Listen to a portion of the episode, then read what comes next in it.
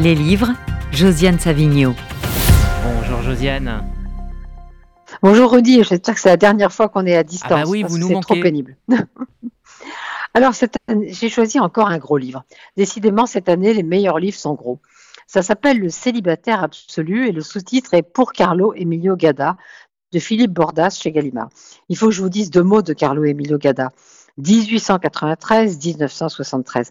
C'est sans doute l'un des plus grands écrivains italiens du XXe siècle, mais il reste assez méconnu.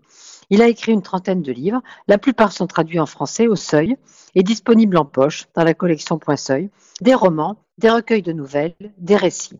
Si vous n'en avez jamais lu, commencez par Connaissance de la douleur et l'affreuse embrouille via Merulana qui est la nouvelle traduction par Jean-Paul Manganaro de ce qui s'appelait L'affreux pastis de la rue aux Merles.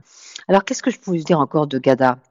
Que Pasolini l'admirait beaucoup, qu'il a fait les noces funèbres, où il dit notamment cette phrase magnifique. Dans chaque phrase de Gada, on peut voir le fulgurant résumé de l'histoire linguistique et donc de l'histoire tout court de l'Italie.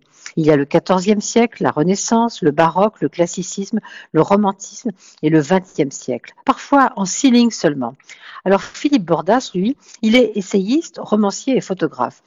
Ce qu'il écrit dans Le célibataire absolu n'est pas une biographie de Gada, même si, comme, le, fait les, comme le font tous les biographes, il cherche les témoins, les lieux, les commentateurs de l'œuvre de Gada, il enquête.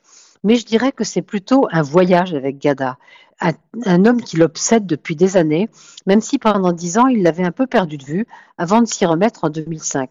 C'est un texte extrêmement personnel, un livre, je dirais, de lecteur fanatique d'un auteur. Bordas écrit dans tous les lieux où il doit aller. Il écrit à Paris, il écrit à Moscou, il écrit à Nairobi, il écrit à Rome, il écrit partout sur Gada. Il est fasciné par Gada.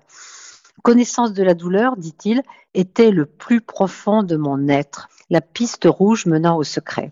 Et puis aussi, cette autre citation sur Gada, à l'inverse des néo-nihilistes français qui s'auto-freudisaient aux télés et s'auto-justifiaient de leur plate narration par absence d'amour filial ou disgrâce faciale, Gada le mal-aîné avait placé sa surprose sous le sceau simultané du jouir et du nier. Alors vraiment, partez en voyage avec cet écrivain extraordinaire grâce à Philippe Bordas. Ça s'appelle Le célibataire absolu et c'est chez Gallimard et c'est un gros livre.